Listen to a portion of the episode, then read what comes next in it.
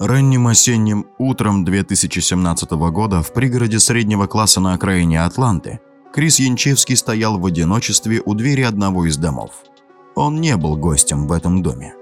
Несколькими мгновениями ранее вооруженные агенты службы внутренней безопасности, облаченные в бронежилеты, заняли позиции вокруг аккуратного двухэтажного кирпичного дома и постучали во входную дверь.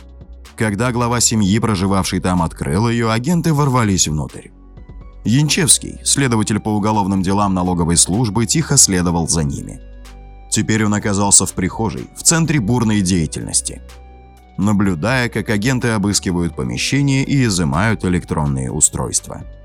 Они разделили семью, поместив отца, помощника директора местной средней школы и по совместительству объекта своего расследования в одну комнату. Его жену отвели в другую, детей в третью. Агент включил мультики «Клуб Микки Мауса» по телевизору, чтобы отвлечь детей от вторжения в их дом посторонних людей.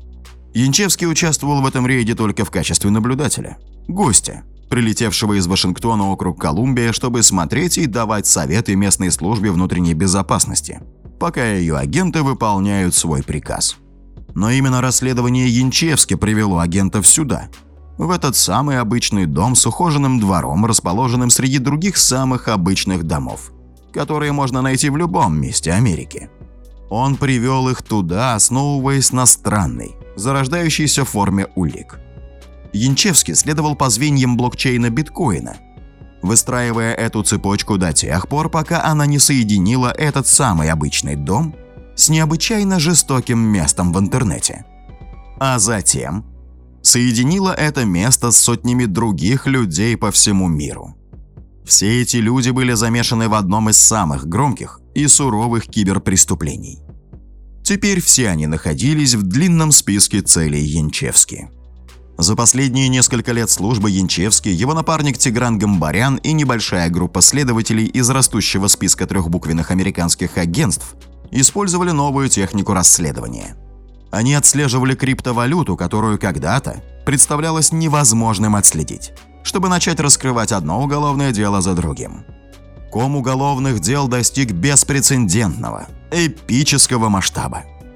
Но новые методы расследования никогда ранее не приводили их к делу, подобному этому, в котором судьбы стольких людей, как жертв, так и преступников, казалось, зависели от результатов этой новой формы судебной экспертизы. Утренние обыски в пригороде Атланты были первым этапом традиционного расследования Янчевски. Это было, как он позже выразился, доказательством осуществимости концепции.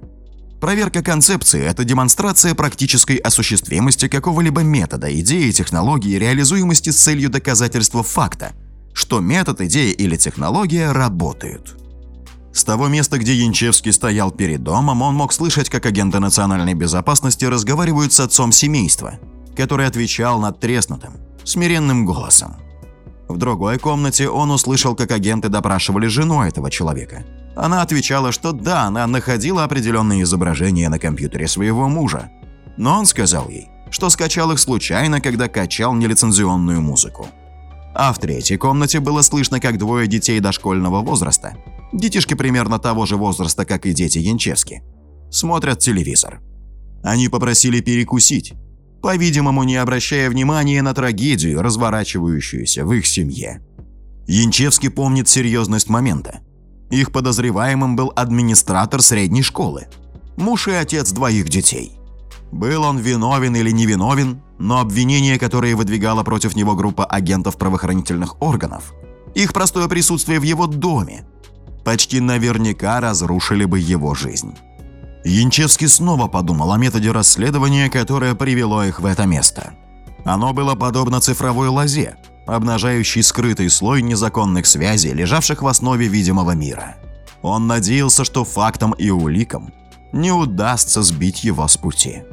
В летний день в Лондоне несколькими месяцами ранее технологический предприниматель британского происхождения по имени Джонатан Левин вошел в непритязательную кирпичную штаб-квартиру британского Национального агентства по борьбе с преступностью NCA, британский эквивалент ФБР, расположенного на южном берегу Темзы. Дружелюбный агент провел его на второй этаж здания и через офисную кухню, предложив ему чашку чая. Левин согласился – как всегда делал при посещении NCA, и по традиции не стал вынимать чайный пакетик из чашки. Двое мужчин сидели с чашками в руках за столом агента в группе кабинок. Левин находился здесь в рамках обычного визита к клиенту, чтобы узнать, как агенты и его коллеги используют программное обеспечение, созданное компанией, соучредителем которой выступал Левин. Это компания China Analysis была первой в мире технологической фирмой, которая сосредоточилась исключительно на задаче, которая несколько лет назад могла показаться оксюмароном – отслеживание криптовалюты. NCA являлась одним из десятков правоохранительных органов по всему миру, которые научились использовать программное обеспечение China Analysis, чтобы превратить наиболее предпочтительное средство торговли в среде цифрового преступного мира в его ахиллесову пяту. Для начала давайте немного погрузимся в теорию блокчейна. Когда биткоин впервые вышел на мировой рынок в 2008 году, одним из фундаментальных обещаний криптовалюты была абсолютная анонимность. Криптовалюта якобы раскрывала только то, какие монеты на каких биткоин-адресах находятся. В роли адресов выступали длинные уникальные строки букв и цифр, без какой-либо идентифицирующей информации о владельцах этих монет. Этот слой запутывания создал у многих первых его сторонников впечатление, что биткоин может быть полностью анонимной интернет-валютой, которую так долго ждали либертарианские шифропанки и криптоанархисты. Новый финансовый мир, где цифровые портфели, полные немаркированных банкнот, могут мгновенно переходить из рук в руки по всему миру. Сатоши Накамото, таинственный создатель биткоина, зашел так далеко, что написал в одном из первых электронных писем, описывающих криптовалюту, что участники могут сохранять анонимность. В пятницу 31 октября 2008 года в электронном письме он также писал «Я работаю над новой системой электронных денег полностью одноранговой, без доверенной третьей стороны. И тысячи пользователей черных рынков темной паутины, таких как Silk Road, использовали биткоин в качестве своего центрального платежного механизма. Но парадоксальная правда о биткоине, на которой China Analysis построила свой бизнес, заключалась в следующем. Каждый биткоин-платеж фиксируется в своей цепочке блоков, постоянной, неизменной и полностью общедоступной записи каждой транзакции в сети биткоин.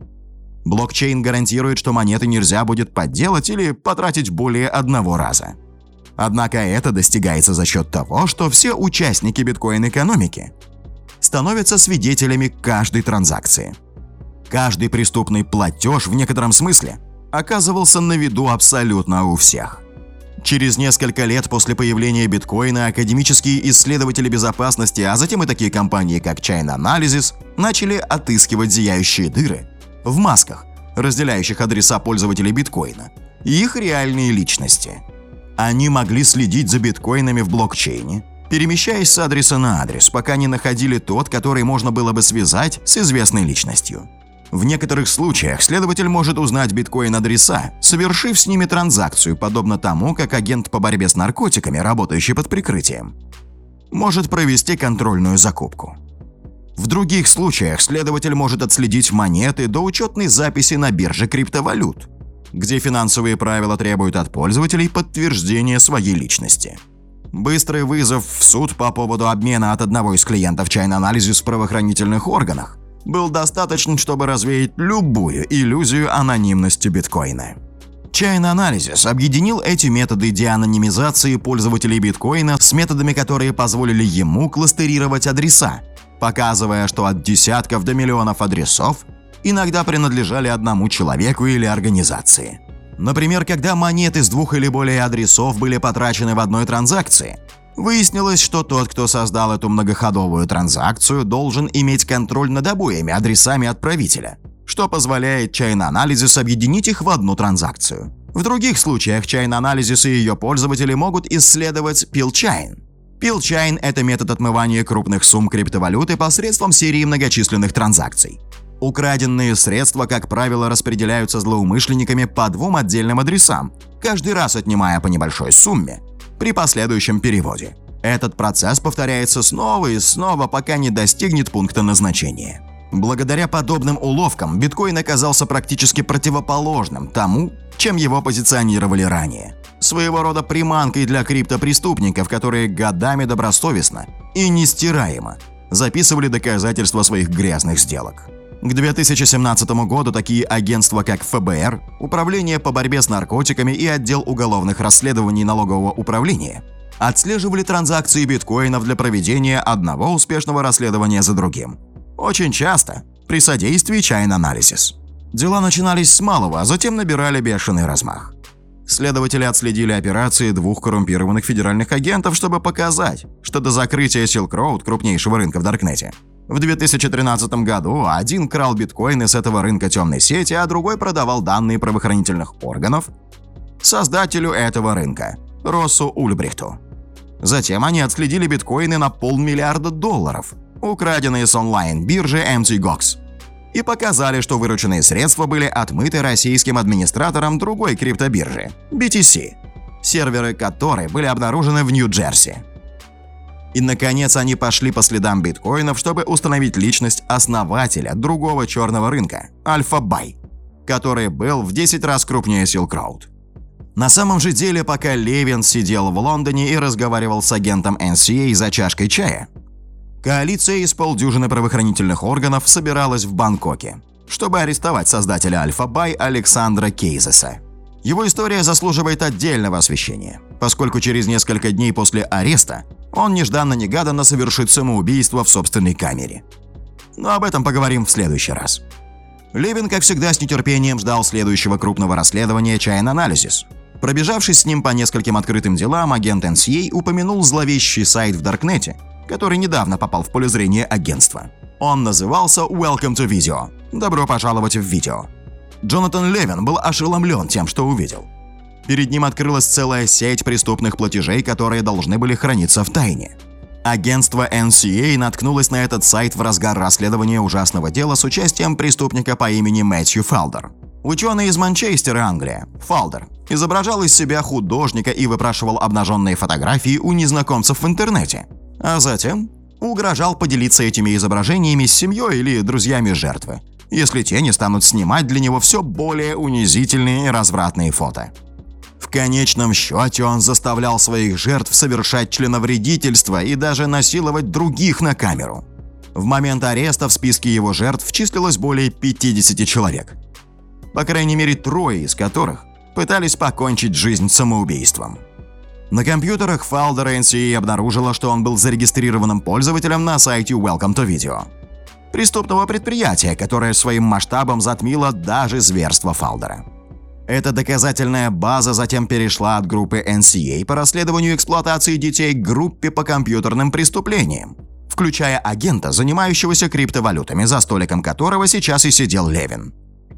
Welcome to Video, казалось, было одним из тех редких сайтов, которые продавали доступ к клипам сексуального насилия над детьми в обмен на биткоины. С первого взгляда было ясно, что его библиотека изображений и видео необычайно велика. И к ней обращалась и часто добавляла совершенно новые материалы огромная пользовательская база по всему миру. Известный как детская порнография класс изображений, которые распространялись на Welcome to Video – все чаще стали называть материалами сексуального насилия над детьми. Чтобы развеять любые сомнения в том, что они связаны с насилием над детьми, стали называть Child Sexual Abuse Material, как его обычно сокращают, CSAM. В течение многих лет представлял собой огромное скрытое течение Даркнета. Собрание тысяч веб-сайтов, защищенных анонимным программным обеспечением, таким как Tor или I2P. Эти инструменты анонимности, пользуемые миллионами людей во всем мире, стремящиеся изображать онлайн-слежки, также стали служить теневой инфраструктурой для отвратительной сети злоупотреблений, которая очень часто мешала попыткам правоохранительных органов идентифицировать посетителей или администраторов сайта с CSAM. Агент NCA показал Левину биткоин-адрес, который, как определило агентство, был частью финансовой сети Welcome to Video. Левин предложил загрузить его в программный инструмент криптоотслеживания Chain Analysis, известный как реактор. Он поставил чашку чая, пододвинул стул к ноутбуку агента и начал составлять схему набора адресов сайтов блокчейне биткоинов, представляющих кошельки, на которые платформа Welcome to Video получала платежи от тысяч клиентов. Левин был просто ошеломлен тем, что увидел – Многие из пользователей этого сайта жесткого обращения с детьми и, судя по всему, его администраторы почти ничего не сделали, чтобы скрыть следы своих кошельков. перед ним была раскрыта целая сеть преступных платежей, которые должны были храниться в тайне. На протяжении многих лет Левин наблюдал, как некоторые операторы Даркнета осваивали некоторые уловки, чтобы избежать отслеживания. Они проталкивали свои деньги через многочисленные промежуточные адреса или сервисы-миксеры, предназначенные для того, чтобы сбить с толку следователей. Или использовали криптовалюту Monero, ориентированную на максимальную конфиденциальность транзакций. Но взглянув в тот день на кластер Welcome to Video в офисе NCA, Левин сразу понял, что его пользователи гораздо наивнее. Многие просто покупали биткоины на биржах криптовалют, а затем отправляли их из своих кошельков прямо на кошельки Welcome to Video. Содержимое кошельков веб-сайта, в свою очередь, было обработано всего на трех биржах. Битамп и Кайнон из Южной Кореи и Хуоби в Китае, где они были конвертированы обратно в традиционную валюту. Кто-то, казалось, постоянно использовал крупные транзакции с несколькими входами, чтобы вывести средства с сайта, а затем обналичить их. Это упростило работу реактора по мгновенной и автоматической кластеризации тысяч адресов.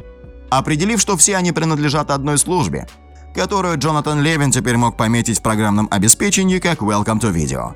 Более того, Левин мог видеть, что созвездие бирж, окружающих этот кластер и подключенных к нему, содержало данные, необходимые для идентификации широкого круга анонимных пользователей сайта. Не только тех, кто обналичивал биткоины с сайта, но и тех, кто покупал биткоины для того, чтобы оплатить ими услуги, предоставляемые на этом сайте.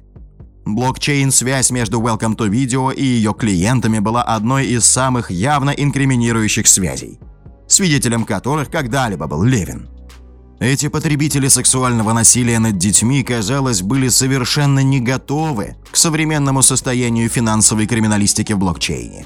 Если взять за аналогию игру в кошки-мышки, в которую Левин играл годами – Welcome to Video походил на незадачливого грызуна, который никогда ранее не сталкивался с хищником. Когда он сидел перед ноутбуком агента NCA, до Левина дошло. Возможно, яснее, чем когда-либо прежде, что он живет в золотой век отслеживания криптовалюты. Что исследователи блокчейнов, подобные China Analysis, значительно опередили тех, на кого они были нацелены. Увидев, что кто-то обналичивает большую часть доходов Welcome to Video через две биржи в Южной Корее, Левин уже догадался, что администратор сайта, скорее всего, находится в этой стране.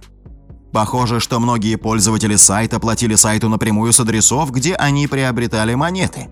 На таких биржах, как Coinbase и Circle, базирующихся в Соединенных Штатах.